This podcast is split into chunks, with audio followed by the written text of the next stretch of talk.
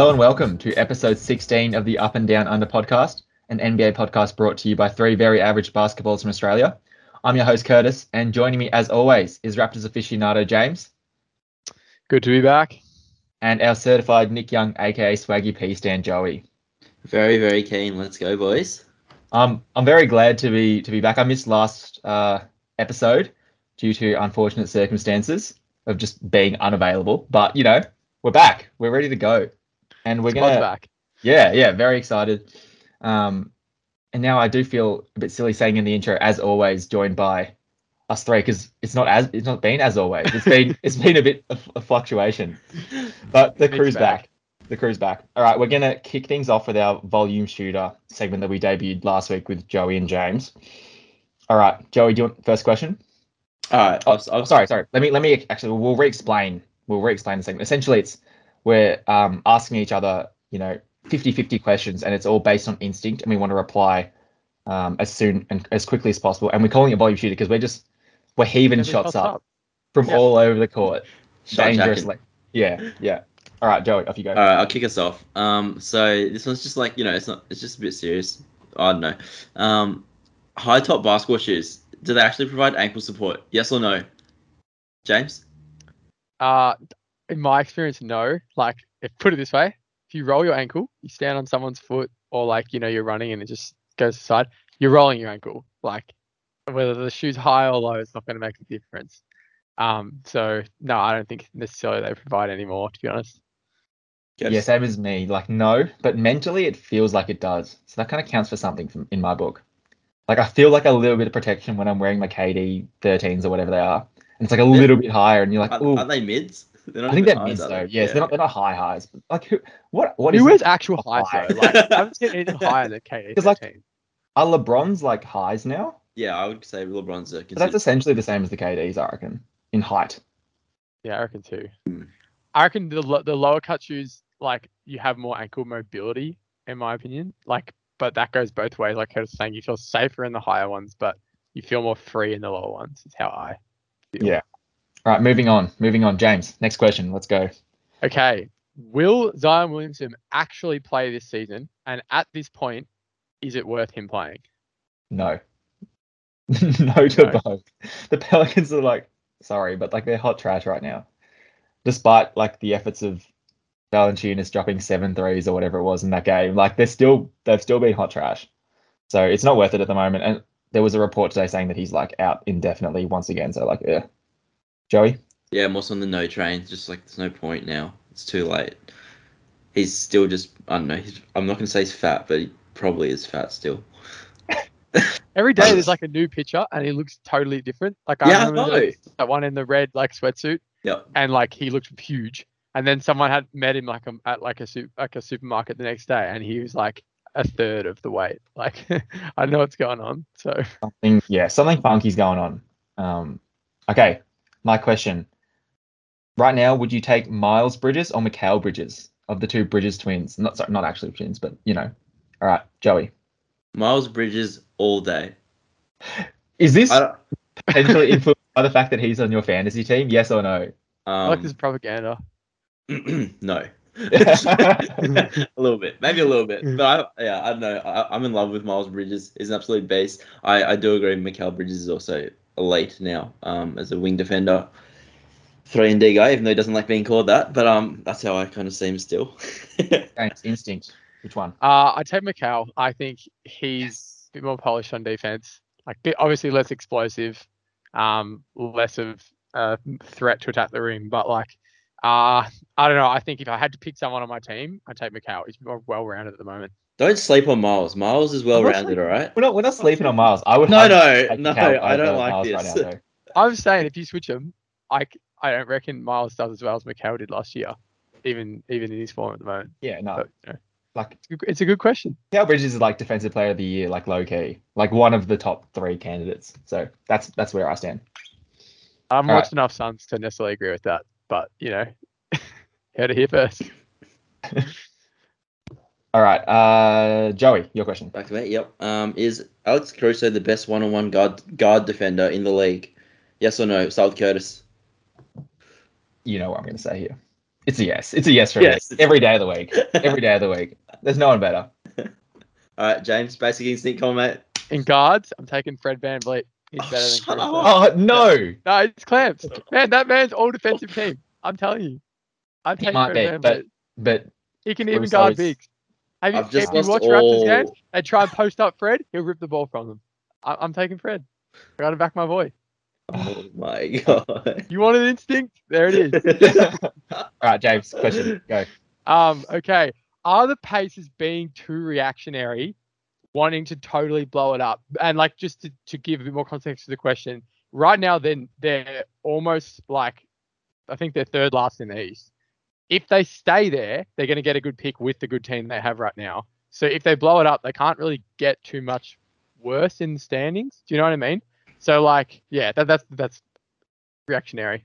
This is a horrible 50-50 because it's like they're not going anywhere with this team. So it's like, yeah, you yeah, they're not being reactionary, but it's more like they're just going to be fucked anyway, regardless. So like they should just blow it up. But also, I do agree. I think they are being a bit reactionary because this team is better than it's performing right now, and like they are third bottom in the East. But it's like, aren't they only like three or four games below 500? Yeah, It's- and they're only like bad. a good two weeks off like cracking the play and slash. yeah, exactly, You know, exactly. Yeah. So I'm gonna say they are being too reactionary, even though like big picture, yes, they should blow it up. Joey. Uh, I don't think they're being too reactionary. I think they actually suck, and um, it's it's a it's a good time. Good time to go. Also, we're not gonna we won't get too in depth in that because um we are touching. Yeah, we'll, we'll later. talk about that later. Yep. Yeah, yeah, yeah. Stay tuned. Alright. don't don't stop listening just yet. Maybe at the 15 minute mark. All right, my question is who is more fun? All right, emphasis on fun. LaMelo Ball or Anthony Edwards? So this takes into account their play and their post game, pre game, social media, Off ev- court, everything, everything. Who is more fun? it's got to be Lamelo Ball. If you if you take into account everything, the man has it all. Like off the court, he's wearing highlight yellow with his Lambo to the side. I mean, I don't think I've I've- I don't think I've seen Anthony Edwards do that. So I'm taking Lamelo. James? You I'm can't gonna go, go with Lamelo as well too. I think like on court, I feel like he's played a bit more fun anyway. And then like yeah, he's pretty um huge personality off the court, a bit of a jokester. So yeah, but it's a good it's a good question. How about yourself, Curtis? Oh, Yeah, who would you take? I was And- actually leaning Edwards because of his post game, like, because he just makes like, he has the That's fun, true. Yeah. Uh, he, yeah, he's fun funny stuff. as. But as, like, yeah, like, once I said, like, as I said, sorry, you can't go wrong. They're both just like so much fun. But yeah, I'll go League's Edwards. in good hands. Yeah, yeah, yeah, yeah. Joey, Yeah. question? Yeah, so going off the um, Lamelo kind of t- vibe, um, Melo ones, cop or drop, if they came out tomorrow. This is I all need to see the tech. I need to see the the tech. Picture. I know Well, well, you don't know. I said if they come up tomorrow, are you copping? I, I would cop the black ones with like the blue on the back. Have you seen those? Okay, They like yeah, match yeah. his tattoo. I would cop those. The the all oranges and not a cop, in my opinion. that is a fat drop. I have not seen anything, so I'm just gonna say I'm not the cop. I would have spent like two hundred bucks on something that I haven't even seen, so I'm gonna say no. But further further developments will happen. We'll see. All right, James. Okay, was the Knicks season last year a fluke? Yeah, sorry. Yeah. That'd be sorry to me. Regular season, yeah, and playoffs. I mean, they they got roasted a little bit. So I have a friend the other day. It was like they're burnt out, and I was like, from what? Like, Thibs, yeah, That's no, a Thibs system thing. Like, like they they play like every really- team yeah. he coaches like peters out eventually because it's just like you can't run yourself into the ground nonstop. Even though they, they do have quite like a versatile bench, which he didn't have in Chicago, where he like literally would play his starters into the ground. Um, but still, I think it's like it's an exhausting style of play. mm, what do you think, Joey? I'm going to say it was a fluke as well. Yeah. for, the, for the same reasons Curtis just mentioned. All right. Um, do you guys have any more questions, or is this the final one? This is the final one. Yep, that's it. All right. Got the the better up. name Enes Freedom or Metta World Peace or Metta World Peace's other name, Panda Friend. Which is the best name? Definitely Panda's friend. Yeah. I, I'm not considering Panda's friend as an actual Oh thing. I'm sorry. his legal name. I'm, I'm, taking sure. Enes Freedom. I found it. I was No. watching. Um, I was, I was watching Lakers Lakers Celtics the other day, and I was like, oh, Enes Freedom's checked into the game. Fuck yeah. Oh, have you have you guys seen the thing where Joel Embiid blocked him? So it said Joel Embiid blocks freedom. no, No, uh, it's so I'm- funny. Every box score just E freedom. Like, no, I'm I'm very firmly on the either Metta World Peace or Panda Friend side of the fence because also I'm biased because Enes Freedom has turned himself into a flog. I thought he was always like pretty even keel, but recently the stuff he's been doing, big time flog, not a fan. So Panda Friend all the way. Let's go. Let's go.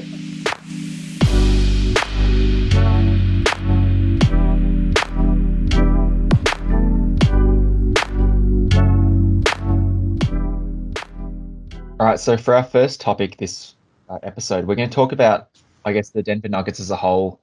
Uh, recently, Michael Porter Jr. Um, it was revealed that he's had, he will be having um, a serious back surgery um, due to a issue with, I think, nerve damage in his back, which is, you know, never a good sign, especially when you're, you're what 23, 24 years old, however old he is. Um, yeah, regardless of whether you play sport or not, like back injuries are not something to mess around with. So yeah, we want to just talk about what the future of the Nuggets is going to look like, and I'll hand over to James. So what are your thoughts on how they're going to go? Uh, I think this season's a bit of a wash, unfortunately. Like, I think um, they went from so promising to so um, not disappointing, but just like um, sad, I guess, so quickly. Because last year when they did the Aaron Gordon trade, they were balling, they looked incredible. Uh, then Murray went down, um, and they still, you know, like it was good enough to sort of, I guess, catch some teams off guard and maybe win a couple of series. But like they really needed Murray to to go that extra step. And a few people thought, like I, I personally thought they could have made the finals last year, or at least conference finals.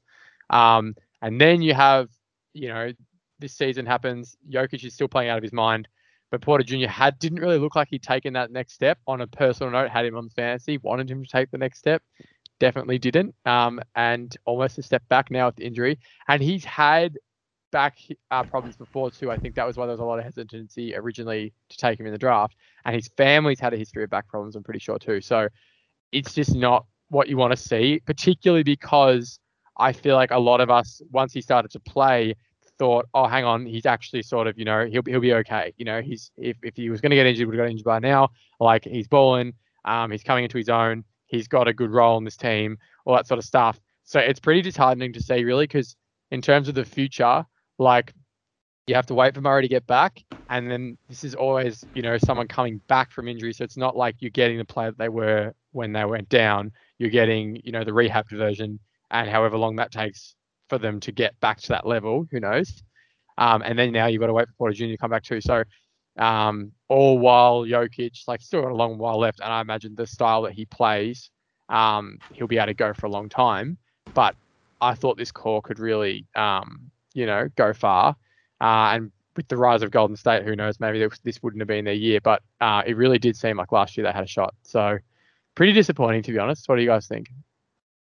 Yeah, I completely agree with you there because it's like this year, it does feel like um, the seas kind of parted, for like lack of a better phrase, like in the West anyway. Like Golden State, they've been playing quite well, but it's also like you know they're not unbeatable either. Same as the Suns. The Lakers have, you know, flipped over and just had an absolute shocking start to the season.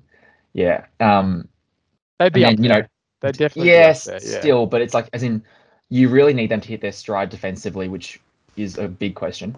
Um, and like Dallas hasn't looked quite there. You know, the Clippers obviously still have Kawhi. out. So like all of the pe- uh, and Utah is look like once again we don't trust Utah until we see a playoff. Fraud. uh, until we see some actual like evidence in the playoffs, I will always be a bit skeptical of Utah.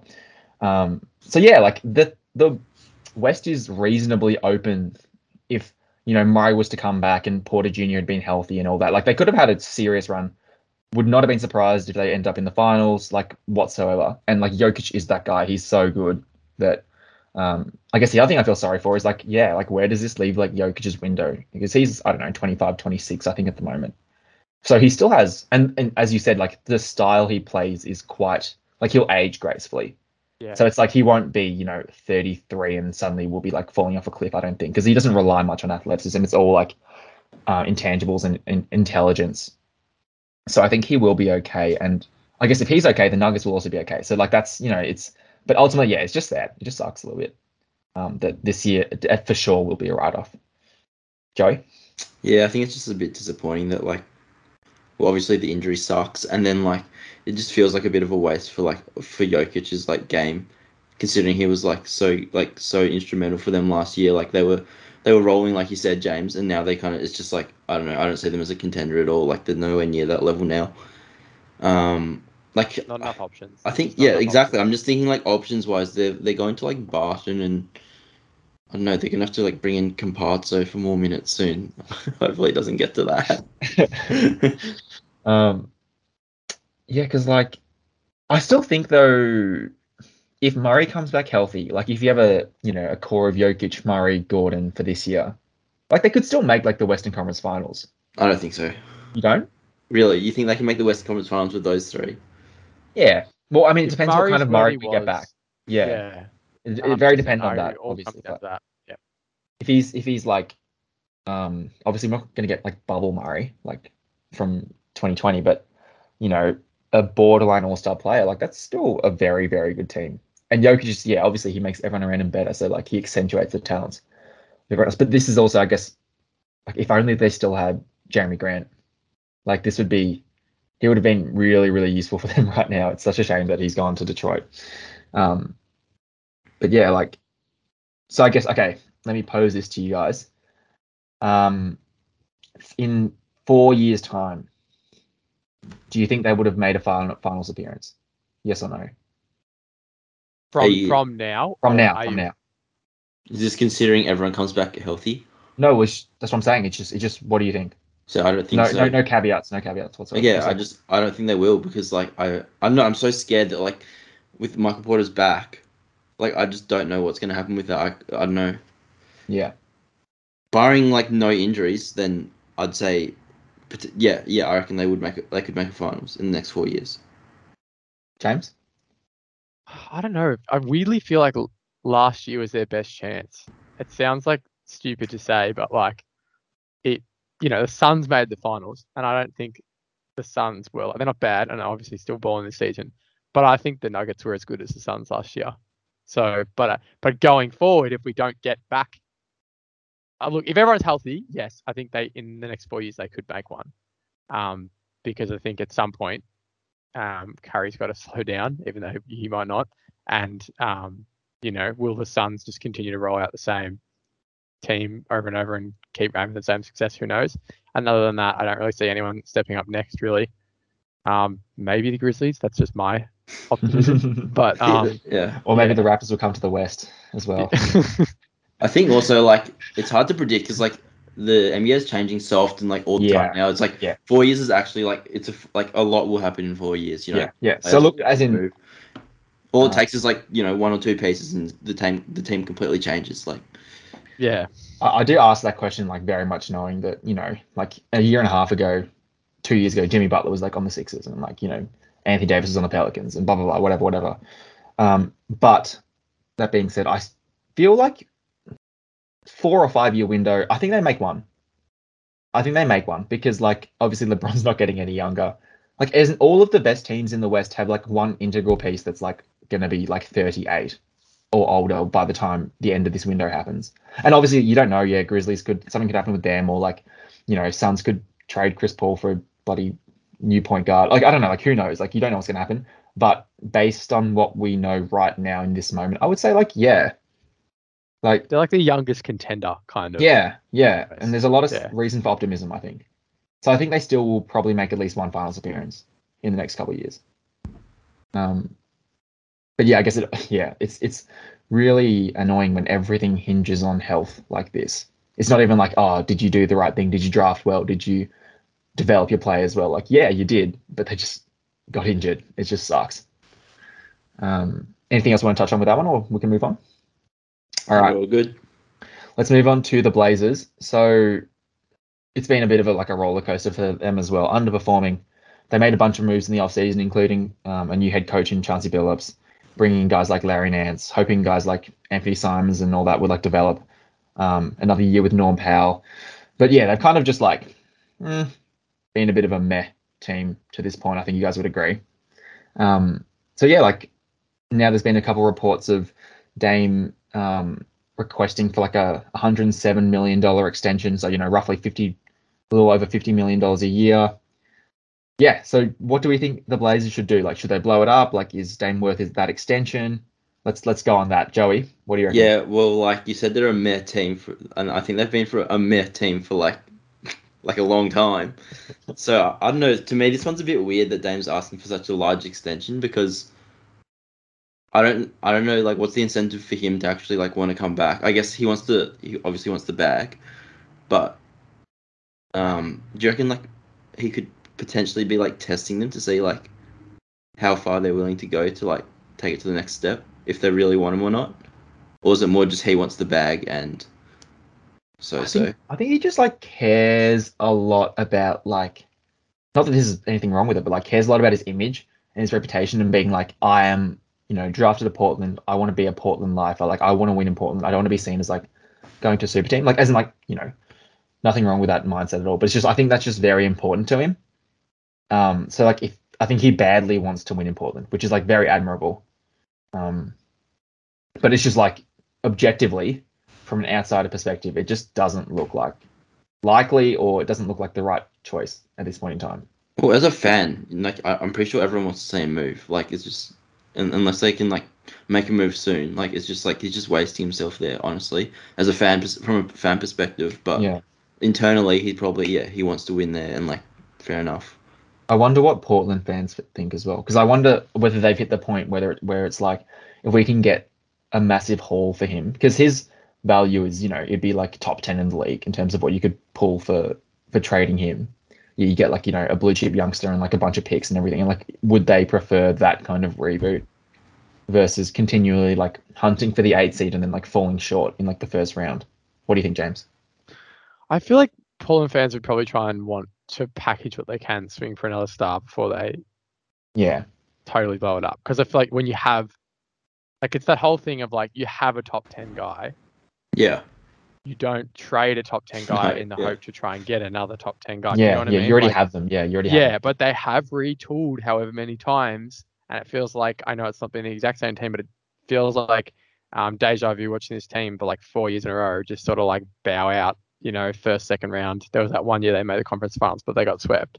Like, um, you just it feels like banging your head against the wall. Like, I want to see them change it up, but you know, what sort of trade is out there that they can do? And plus, um, CJ with the recent news with the collapsed lung, Oh yeah, like, yeah. obviously any teams that were sniffing around, you know, inquiring what, you know, maybe even Philly, they were just seeing they could get CJ instead of Dame, like that sort of talk is gone now too. So that makes it even harder to, um, you know, get someone else. So it's a tough one.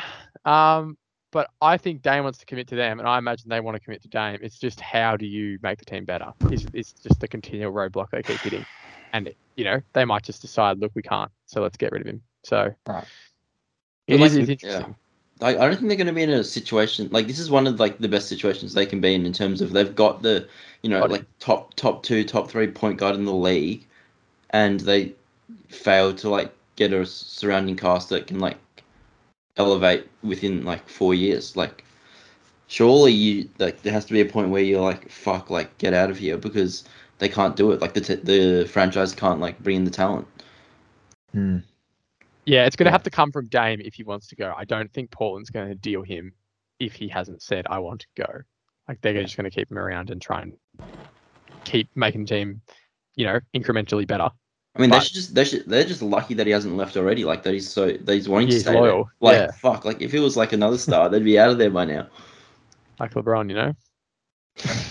Had to do it. Okay, what about this? Um, do we think he's actually worth fifty million fifty million dollars a year? hmm. Do you think he's worth fifty million dollars a year, Curtis? Who's who's getting paid that right now? No. Curry, Oh, is Curry? I think he is. Is it? I'm pretty sure Curry's getting paid that much, or like as in it's his next extension or something. Right. Because this was, the- Isn't isn't isn't Mike Conley getting paid that much? I think he was at one point. um, no, I think I think it's like a select few. Like, uh, Giannis isn't on that level. Like, is he, Yeah, I don't all the his one from the most recent like bump because I think Yeah. yeah, like Curry got one. But it, you have to be Um, like the 30 year years old plus because it has to be like the 10 year extension. Because like even Giannis's max right now is only like not only, but like it's like 37 or 38 maybe. I don't know. Yeah, Not right. really. Could sure, but- Yeah, but it's not quite the 50 yet. I think um like LeBron's not making that much. I think Russ is at like 44. John Wall's like 44 ish as well. Like they're all kind of like in the 40s. I think Curry's one of the first to make 50. There might be someone else to be honest, but I yeah. don't feel like anyone is really like. I, feel guess like- if, I swear Curry did sign a 50 million like extension. top Uh, sort of three, five players probably, yeah. But I feel like do Portland so Portland probably already feel like with the way they've paid Dame and the way that they've constructed their teams, they probably already feel like they've capped themselves out. So do they want to lock themselves even more into more money with Dame, probably potentially limiting, you know, anyone they could sign if someone wanted to come to Portland? I don't reckon they'd want to do that to be honest. Mm. Um, maybe that's the way that Dame sees of getting out. I guess he demands that they say no. Then he says, "Look, I've done what I can. Time to go." So Yeah. it's an interesting I one. It's just a yeah. I don't know. It's just mind-boggling to me that they can't bring in another another another piece. Like They should have dealt. it's, it's not like they like you know like they, it's not like they've had like no pieces that are worthy of being traded. yeah, I know. They have trade value. They just like fail to use it. I feel like it's kind of like, and I guess obviously this team's worse, but it's kind of like the Pacers, right? It's a kind of a good team, but you see the incentive to keep running it back because you haven't got bad players, and typically good players means you know wins. But at the same time, like they're not willing to do what it takes to take the risk to just roll the dice to get someone else in the door that could make you to take you to the next level. Like you know, OKC a couple of years ago, they were just going super hard. They had they had Westbrook, then they got brought in Paul George and Melo. Like they were just doing everything they could to try and contend. And obviously it didn't work and it turned into um, a massive rebuild. But I feel like the Blazers just need to do that. They need to, before they trade Dame, see Yeah. what they can do to make themselves an actual contender. And then if that doesn't work, look, then you've tried what you can and you got to, then that's when you blow it up. They need to roll the dice. Like, Yeah, agree. Yeah uh, I guess to quickly go back to the actual question, um, I it's weird. Like, so I think commercially and like as a loyalty thing, like he is worth the 50 million. But like objectively, when it gets to the point where he's like 36, I don't think he will be actually like worth that money in terms of production. Like at that point, it's like I don't know. As much as you hope that he's playing at that level, it's highly un- it's like becomes more and more unlikely. I guess we'll put it that way. Like the older you get, like it's rare that you have someone like Chris Paul who's still performing at that level. Um, so yeah, like it's a toss up whether he'll be like, you know, versus production versus contract value, like whether he'll still be, you know, breaking even there. But in terms of what he means and in terms of his commercial value as well, which is like, um, you know, he's one of the biggest basketball like stars on the planet, like athletes on the planet. So it's like there's financial incentive there as well. So yeah, it's it's like it's a pretty tricky scenario. I think if you're the Blazers and he's a top ten player, like, eh, you probably give it to him. I don't. It's it, but it does kind of like put you down a certain path. Which they, Yeah. I feel like they're already on. You know what I Yeah. mean? So I guess the next topic we'll go into is um, about the Golden State Warriors, and I think the ultimate question kind of is, you know, um, I guess there's two questions. Like one, do you go all in, and like two, like do you risk messing with whatever team chemistry you have, whatever team balance you have right now? Because the idea is like when Clay comes back, he should fit in reasonably, like quite seamlessly into what they've got integrated right now. So it's like, do you rock the boat and try and trade? you know, one of your younger assets like a James Wiseman or like a Kuminga or like a Moses Moody for, or even like a Wiggins um, for, you know, a another difference maker. Um, like from my perspective, right? Like it's kind of like what we are talking about before. Like when you get a top ten guy, and for Steph, it's like when you get like a top three guy, it's like you don't muck around. Like what's, um, we've seen it done well in the past, right? Where you know, for example, the Spurs in the 90s, they David Robinson and then they um, draft Tim Duncan in like 99 or whatever year it was. And then it's like, yeah, cool. We have now another like potential top 10, top five player in the league who ultimately, yeah, Tim Duncan became like one of the greatest of all time, right? So in that scenario, it's like, oh, brilliant. Let's like keep it rolling and rebuild and retool that way, which is very much what the Warriors seem to Like that seems to be their aim, right? But objectively, like despite whatever, like I mean, we haven't seen that much from Wise, and He's been injured. So and and Kuminga as well. There's been like a lot of flashes, but it feels like you know, no matter how good they get, like are they going to be like a top ten player? Like I'm kind of leaning towards like no, like as you know, even if they tick all the boxes, like they like look, yeah, they could, but I am of the mindset where it's like you have Steph Curry now, who's an all-time, all-time, all-time great, and you like push all your chips into the center right now and you go all in, because yeah, when, when Steph is 40 years old, like you're probably not going to be leading a team with Kuminga as your best player. Like he could get really, he could. He, there's been like comps of him being like a Kawhi-ish kind of player who like you know starts off elite on the defensive end, gradually builds his offensive game. Yeah, very possible. But it's like I think you you take what's guaranteed now, and it's guaranteed that Steph is elite, and you kind of know what Klay is as well. Um, so yeah, for me, I would personally go all in, and I want to hear like, what do you guys think? Yeah, I I like that. You play the game to win. So like like you said, if you've got someone like Curry, they should go in. And how and if they're going to contend this year, like how useful uh, you know, is Kuminga and when Wiseman comes back, like are they going to get minutes in the playoffs? And if they're not, can you get someone back who will get productive minutes in the playoffs? Because Golden State have to look at it right now. Like their only real threat, I guess, as it stands, is probably Phoenix, depending on how they view the Jazz and how they match up against them. Maybe the Jazz. I don't like the Lakers always come to mind, but like genuinely, if the Lakers don't address what's going wrong, like they're not going to be in a position to work their way back into the um, like they're going to be like seventh or sixth seed, and it's really hard to win from there. So Golden State really should look into what they can get back. Uh, but at the same time, like Klay's coming back and they're already first seed in the West. I think there is some benefit to just staying the course, seeing what they look like as a complete team, and then making that move. But at the same time, if Klay does come back, you know, towards the end of January, there's a, a small window where they can actually make a move after seeing that, and that would be a small sample size. So, um, you know, it's a good spot to be in. Like, Yeah. you know what I mean? I complain. Like, there's a, yeah, exactly. Like, but it's just you wouldn't want to deal them. They'll end up becoming really good later on. But at the same time, you play the game to win. So if you can win this year, Who cares how good they who get later? cares about four Yeah. years down the line if you can get another banner to hang in the rafters? I'm actually on the train that like they don't need to re don't need to go all in because like I don't know. I feel like the teams with if Klay comes back and he's like you know what he's meant to be. Like I think I think they'd have like a bloody good team. Like and like I can understand why you might trade like a young player for like an like I guess only like personally I would only think they'd need to trade for like a better center. Yeah. Um, but like it's not like I don't see it as going like all in or not. Like it's just like they have a good team. If they want to trade like you know a young player or two for like a better center, then like you can make that move. But it's not like going all in. Like does that make sense? Yeah, I, I get it. But also, like, if you were to go for someone, like we'll get into, because we're going to talk about the Pacers and how it relates to like these trades, but like, you know, if you go for a Sabonis or you go for like a Miles Turner, right? Mm. Like, you're probably only getting that done if you put in someone like Wiseman.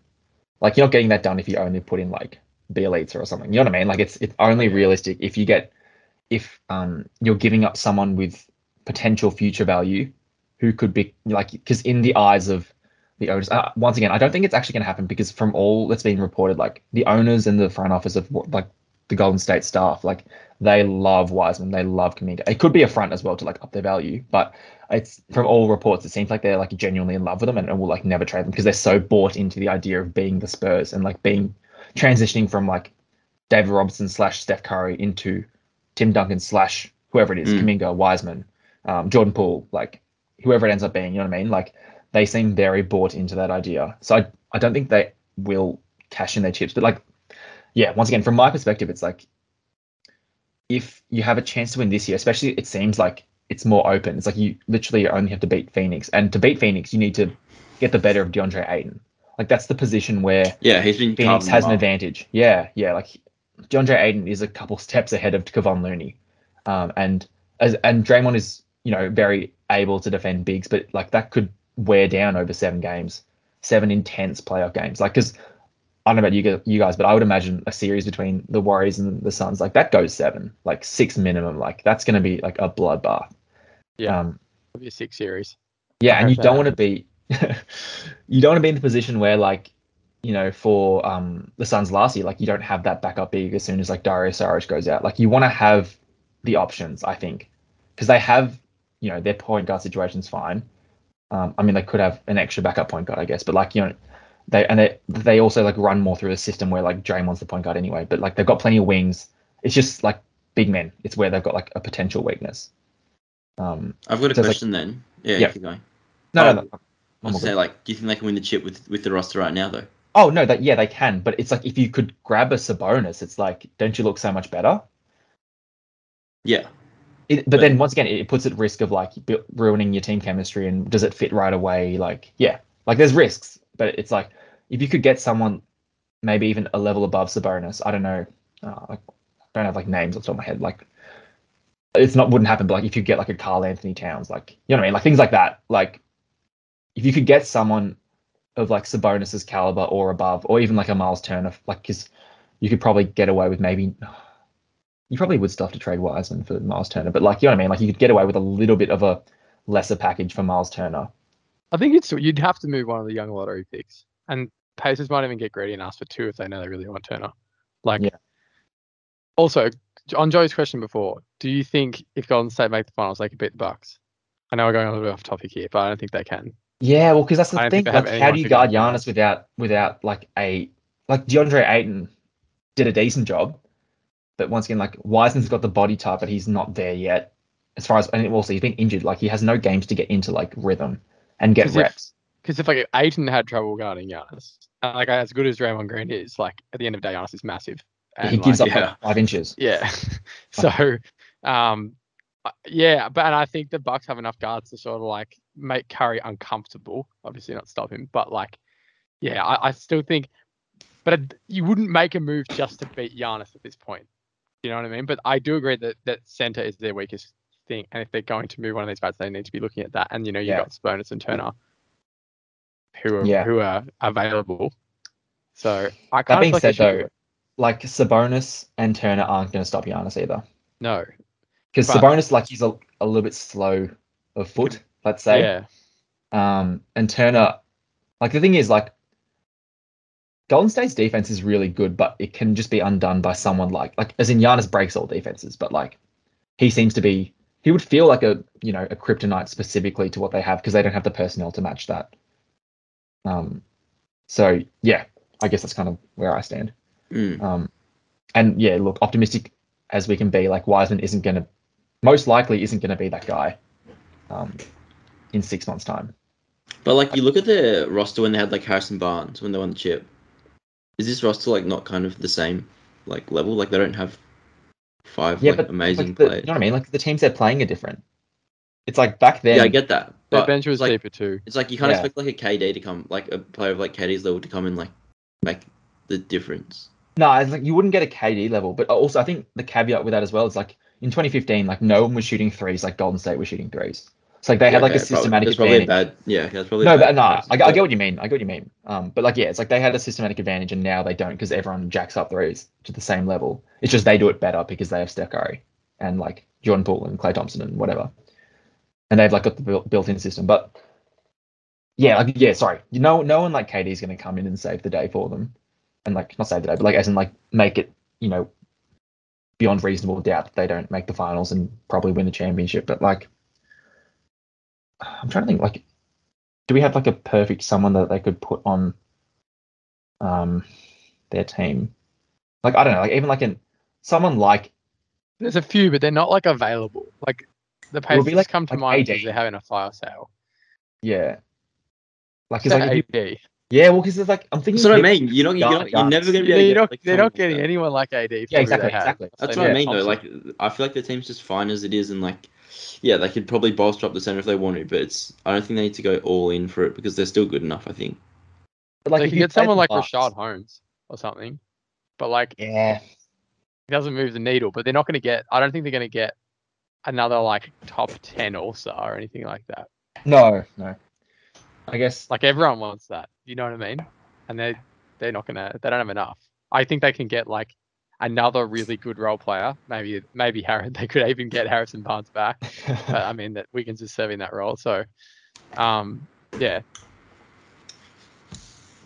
yeah, well, Christian because Wood. now that you mentioned, oh, he would actually be quite good for them. I don't know. I thought I don't know much about his like defense, but It's okay, I feel like but it's like offensively he'd be a great so- fit. But that means he'll be available, surely. Yeah, no, but I just mean like, yeah, yeah, no, he he, he would be. Um, but just going back on what you said, like I now that you mentioned like how they match up with the Bucks, I would actually be quite concerned for the Warriors, in all honesty. Because like, Same. if there's anyone you can put on Steph Curry besides Alex Caruso, it would be Jrue Holiday, right? Like it would be Jrue, or it'd be like length, like Fred, Oh my. man, I'm saying, what's the tape? Curry couldn't score against him in the I'm- finals. I'm hanging man, up. Call- back. I'll see. We'll see you next week, Joey. no, look, yeah, you're, you're probably like you're not off the mark there, but as in like you would still take like Jrue over him. You'd take Yeah. like, yeah, like or someone like like Bridges, like th- those kinds of players, and like obviously the Bucks have them, and they've got like even guys like DiVincenzo to throw as well. Um, so yeah, it would be quite tricky. And then they've got no one to guard Giannis, like literally no one to guard Giannis. That would So be such a dynamic series, like such a, you know, the Bucks still shoot a lot of threes, but like they they're such a paint team. yeah. First. yeah, that'd be sick. Interesting. Okay. Um, I guess we'll transition that into a bit of Pacers talk. So recently they've come out and said that um, they're essentially open to a rebuild, open to shipping, you know, Sabonis, Turner, Car- Karis LeVert. I guess I'm, I'd imagine with that, you know, everyone's on the table. Um, so yeah, That'd be a scary feeling if you're a player from the Pacers. Just like wake up to that. Yeah. I mean, they've got to know it's coming, but like everyone's available, everyone's on the table. no job security whatsoever. Yeah. Um. All right. So, do you want to start off with Sabonis? I guess we've kind of already talked about the Golden State fit, um, a little bit. But yeah, I think like well, because he's such a dynamic passer, even though they don't really need that necessarily in the way Golden State plays. Do we think he'd fit well there? Um, But like, isn't the whole argument with Golden State getting a center is like you get the defender that can stop Giannis? Yeah. Yeah. I as in like yeah, I guess that's that's like the one So I think that uh, right because well, like he can't. I mean. I, I mean, yeah, they'd probably be a better team, but I don't think it solves the problem. yeah, Yeah. Yeah, like they're just using a play out of the post, but they kind of had do enough of that already with Draymond. So I feel like, like they're not the same player at all. Chris Sabonis is more of a scorer, but I feel like if they're going to get one of the bigs, I'd I be eyeing Turner more than um, it's a bonus. We're you gonna call up reckon? Andrew Bogut.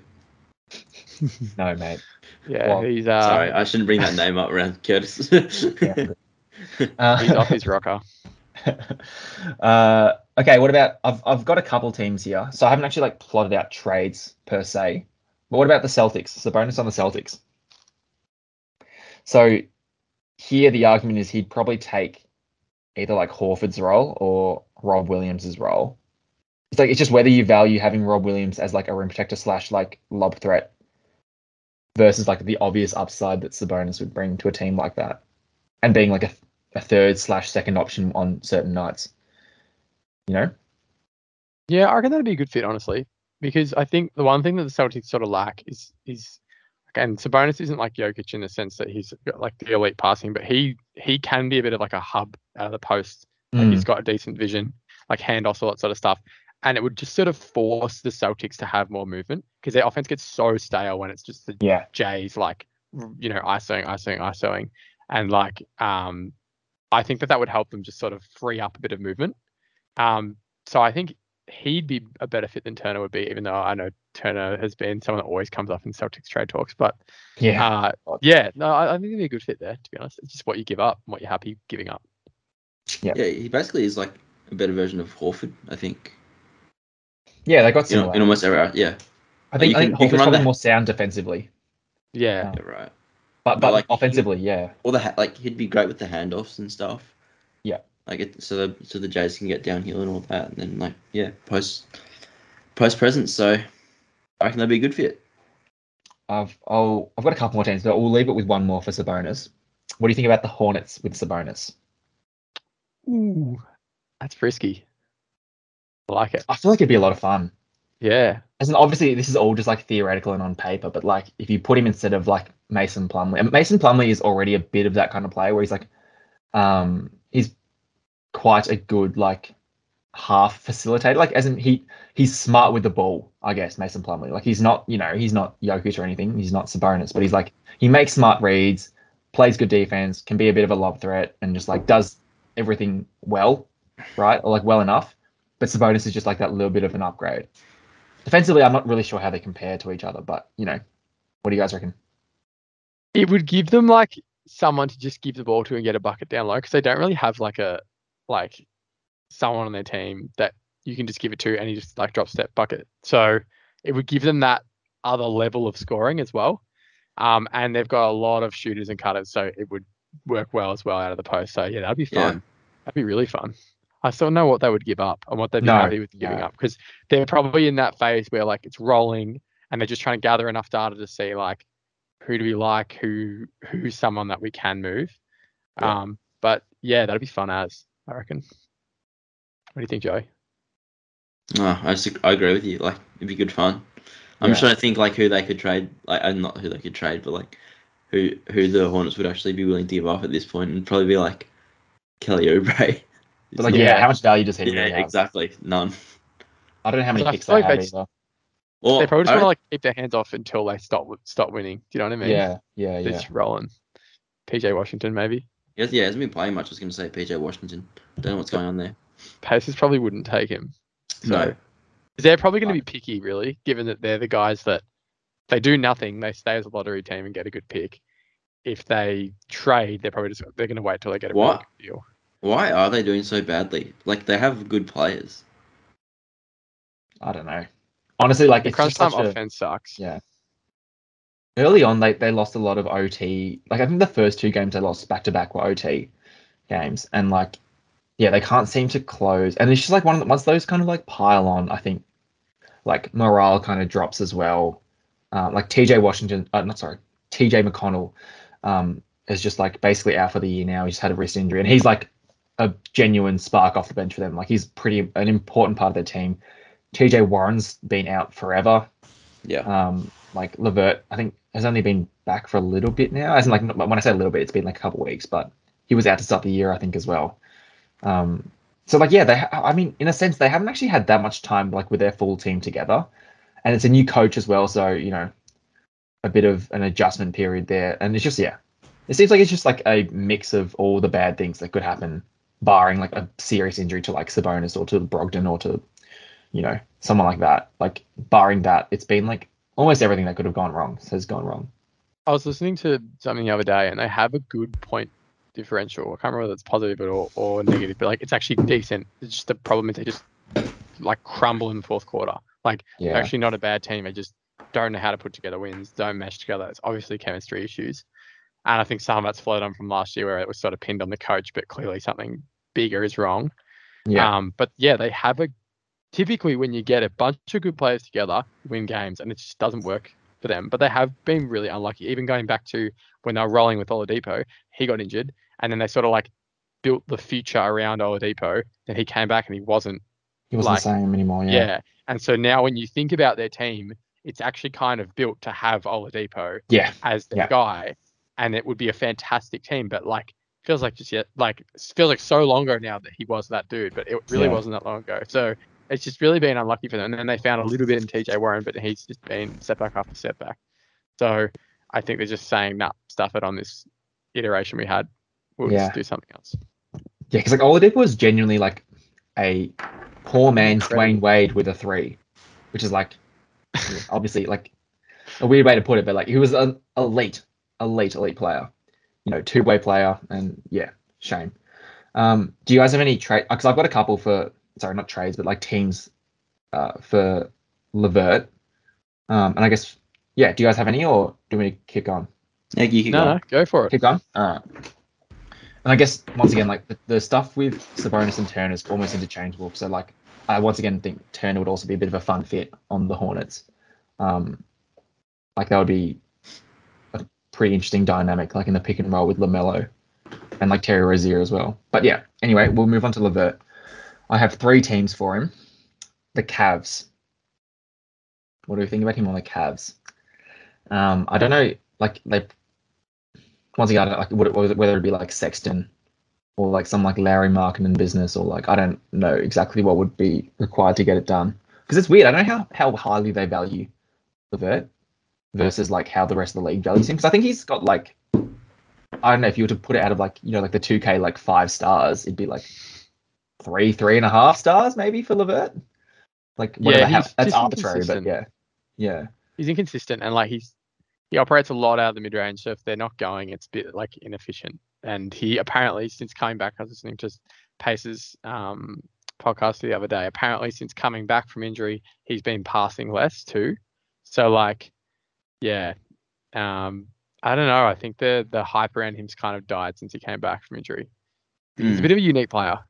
Also, let's just say like James is getting in his bag. Like he's listening to a, a Pacers podcast. No, no, no. So that Good lord, that is that is. context. I think it was, it was fast break breakfast, and they had a Pacers person on. I think her name was Caitlin. Ah, okay, okay. I'm not diving into Pacers podcast their time. That is commitment. commitment to, to bettering your craft, mate. Wow. what about We're you, out Joe? here. We're out here. what do you think of like LeVert on the Cavs? I think it'd be interesting, in my opinion. But yeah, go on. No, I think it'd like it would fit pretty well. I reckon, but like I don't know. Personally, I just don't want to see um the Cavs do anything because they're rolling. Yep. So Very fair. I don't I think there's any it is. need for them to like reach out for that. But it would Yeah. be a good fit if if it happened. because like they've been well when everyone was healthy they were playing like Markkanen at the three and like yeah I think it was clearly working to some extent but it's like I don't know. Just in my gut still it's like long term like is that like a thing? Does that like work? Um and then you know you could play LeVert there instead. Time will tell. yeah. But yeah obviously he's like once again Markin has been playing really well. The Cavs have been playing really well so it's like yeah. Mm. don't mess with it. Um okay. Next team. The Grizzlies. LeVert on the Grizzlies. What do you think? I think James will have a lot of thoughts on this one. I don't know. I feel like at the moment there's not enough shots to go around in the Grizzlies. Like Bane is like balling out, and LeVert Yeah. would almost like take, not take Bane's minutes. Like I think at this point, Bane's probably be better. Like, do you reckon? on current form, perhaps, yeah. Yeah, yeah. Like yeah, right now. LeVert's shown higher highs. Yeah, yeah, I agree. I agree, and more more versatility in terms of Yeah. scoring. But I think if you plugged him into this this thing, he wouldn't get minutes over Brooks because Brooks just has this weird energy where he plays like an overly aggressive defense that like helps the team get engaged. Yeah. Um, and off the bench, you kind of got Melton, and I don't know if LeVert would want to come come off the bench at this point. I think he feels like he's established himself more. It's an interesting Yeah. one. It would certainly give them more scoring because one thing that does happen with the Grizzlies, it hasn't really happened in this stretch without Ja, but they get stuck and can't score. Like they often just stand around wa- waiting for Ja to do something, whereas now when that Ja's out, there's way more movement and stuff. And I don't know whether that's specifically because Ja's gone out or they've gone back to a different scheme, but I don't know whether LeVert would make them better right now. And I don't think the Grizzlies are willing to give up anyone yet. So, Yep. But it's interesting. It certainly gives them more of what they need, which is scoring. So yeah. I think um I don't know, I feel like a, I feel like a bit of a casual on this topic because like I honestly like haven't thought about Karis LeVert in like Yeah. two seasons. Like and I don't really like know exactly what he brings to the table anymore. But um, Pace is just forgettable, unfortunately. yeah, just the whole Pacers team, like just- I don't of know. a shame. Yeah. Um, no, I, I, I definitely see. I've just, I kind of like went through and was just like looking at random teams. I was like, oh, like could they do with like a wing scorer? That was pretty. That's all the kind of the basis that these teams have kind of. um, One of us all- was prepared, is basically what. um, Burns has done his research. We haven't. So, like, yeah. So once again, like, yeah, none of these I think are like a perfect fit or anything, but it's just like, could they do it with a wing scorer? Yeah, perhaps. Would it be a perfect fit? Unsure. So that's why we're having this discussion, I guess. The very last one is the only one I've actually got a player to trade back for him, which I think this could be interesting. If you're the Nuggets, do you trade Michael Porter Jr. for LeVert? And also, like, do the Pacers take him back because he's got that fat contract as well? So it's like there's so much risk. But that's the thing because it's like there's both players have an injury history. I'm actually not sure what LeVert's contract situation is, but like uh, Michael Porter Jr. now has a massive extension attached to him. So this is like a genuine, very risky play either way. It could, it's almost feels very like um, John Wall for Russell Westbrook, kind of like as in like does. like it's just so much risk and not necessarily that much upside either way because you don't know what either player is or can be. the Nuggets are kind of losing a bit of height in that scenario, and they don't have heaps of wings really. Like they've got a few guards, but not like a lot of wings. Like you've got Gordon who can slide up, but he's more of a power forward. Yeah. Where and then the pace is like, yes, I think that they'd be interested, but it depends how quickly like or what their rebuild looks like. Like if it's more of like a retool and they have some guys in mind they want to keep, but it sounds like they want to get rid of everyone, just just tank. It's almost like he would Porter Jr. be ahead of their timeline there in that sense? Like, Well, I Do you think know it's what I like if mean? they, if they rebuild, they can they can work and- they can work to his timeline. that's true. because like because if you give him the ball like you you genuinely just like say indiana pacers are now your team and just let him like do whatever the hell he wants like he could be like insane provided health is you know not no longer a factor like if he gets healthy surgery's all good like he could just ball out So I was gonna say, like, I think in that trade scenario you just brought up, I think either team, like both teams, would rather take Michael Porter Jr. Like, Yeah, the, the Nuggets would say no, and the the Pacers would take Michael Would be Porter Jr. keen. full of it. i look you're probably right but i'm just going to kick back and just play the other side for the sake of it um if for like the next three years right like because the thing with the michael porter jr thing is like it's genuinely like scary because like back injuries are Yeah. Yeah. like that is like that could be and it's a had big them time- before. Yeah, yeah, and like the version of Michael Porter Jr. we saw this year, where he was like averaging like like I think it was like 11 points a game or something. Like it was quite dra- like dramatically, um, drastically different to to what he was doing last year and what he was projected to do this year. Like we were talking about him as like a most improved player who could average like 25 a game, like eight rebounds, nine rebounds, like three threes a game kind of situation, like as be a force. Um, but do you take the probably lower upside, but like the stability of someone like Karis LeVert, who's gonna be able to provide like around 20 points a game in that within that system, and could like thrive alongside Jokic. Like so, it's like you know Jokic is gonna be Jokic. If Murray comes back healthy, and you also have LeVert, who's more of a proven asset at this point in terms of winning a title, like you actually could do quite well. Like, that, like, like that, that's the other side. That's No, no, it- that's that's fair enough as well. Yeah. It's like yeah so do you do you prefer the long term upside but also the risk of holding on to michael porter jr or do you go for levert who could probably be that third best player and he might comfortably slot into that third best role because it's like he you know right now you're saying he's been passing less and stuff which i think like we have kind of seen as well um but it's like when you have Jokic in your team it's like oh one i know i'm getting the ball from him because he's an, a terrific passer who like takes care of his teammates when they cut for him and when hit they're open, like he'll he'll find you, so you're going to get your shots. And also, like he's an MVP, so it's like I'm not, you know, conceding shots to like Sabonis and Brogdon. I'm conceding shots to Jokic, which is Yeah. prob- a much easier thing to stomach than More the other way comfortable in around. that system. yeah, yeah, It's an interesting one, but I, I still reckon what Joey said is true. Like I think they just view Porter Jr. as the better player right now. Yep. So, but I mean, those are the conversations the Pacers are probably having.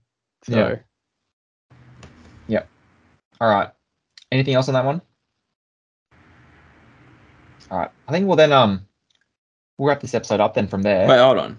Oh no, you got We, more? we, we're not discussing um Malcolm Brogdon. Oh, we can. Yeah. I didn't Oh, have any I don't trades know. for him. That's all. Okay, that's fine. I just Um, thought he'd, he'd be like the most valuable player out of the. It was just on the report. The three names they listed were Oh, okay. Sabonis, Turner. yeah, um, like they kind of want to keep Okay, it. okay, yeah, just keep it like Which to me is weird because it's like, isn't he Well, I think they could the get the most back, pl- most plug and play one? potentially get the most yeah. back for Brogdon, like. And he'd be I the like most. also- I feel like he'd be the most sought after as well. Like, These are four good players. Like, how can they not win games? Yeah, no, He that's doesn't what, that's, that's what I mean. It's so weird. Uh, I also think we have talked about Brogdon trades a lot. He came up in a lot of our trades. Yeah, We love Brogdon and Miles We do, Turner on yeah. this podcast. We do. Yeah. They are very. maybe we should be the Indiana Pacers uh, podcast. Yeah, we should be. Um. Okay. Well, do you guys have any things for Brogdon? no, we can wrap it up. Wrap it up. Okay. I'm happy with it. Yeah. All right. Well, it's been another very fun episode. Um, episode 16. Thank you for both of you guys for being here and uh, giving us plenty of plenty of juice, plenty of sauce. no worries. Pleasure. All good. Um, and yeah, thank you to our listeners for tuning in to episode 16 of the Up and Down Under podcast. Please give us a rating on Apple Podcasts, Spotify, or wherever you guys are listening from. And if you liked what you heard today, please subscribe to our feed and recommend our podcast to your friends. If you got any suggestions or thoughts from today's episode, feel free to get in contact with us through our email, which is the up and down underpod at gmail.com, or you know, Instagram DMs, um, Twitter DMs, etc. And yeah, join us for for our next episode. See you then.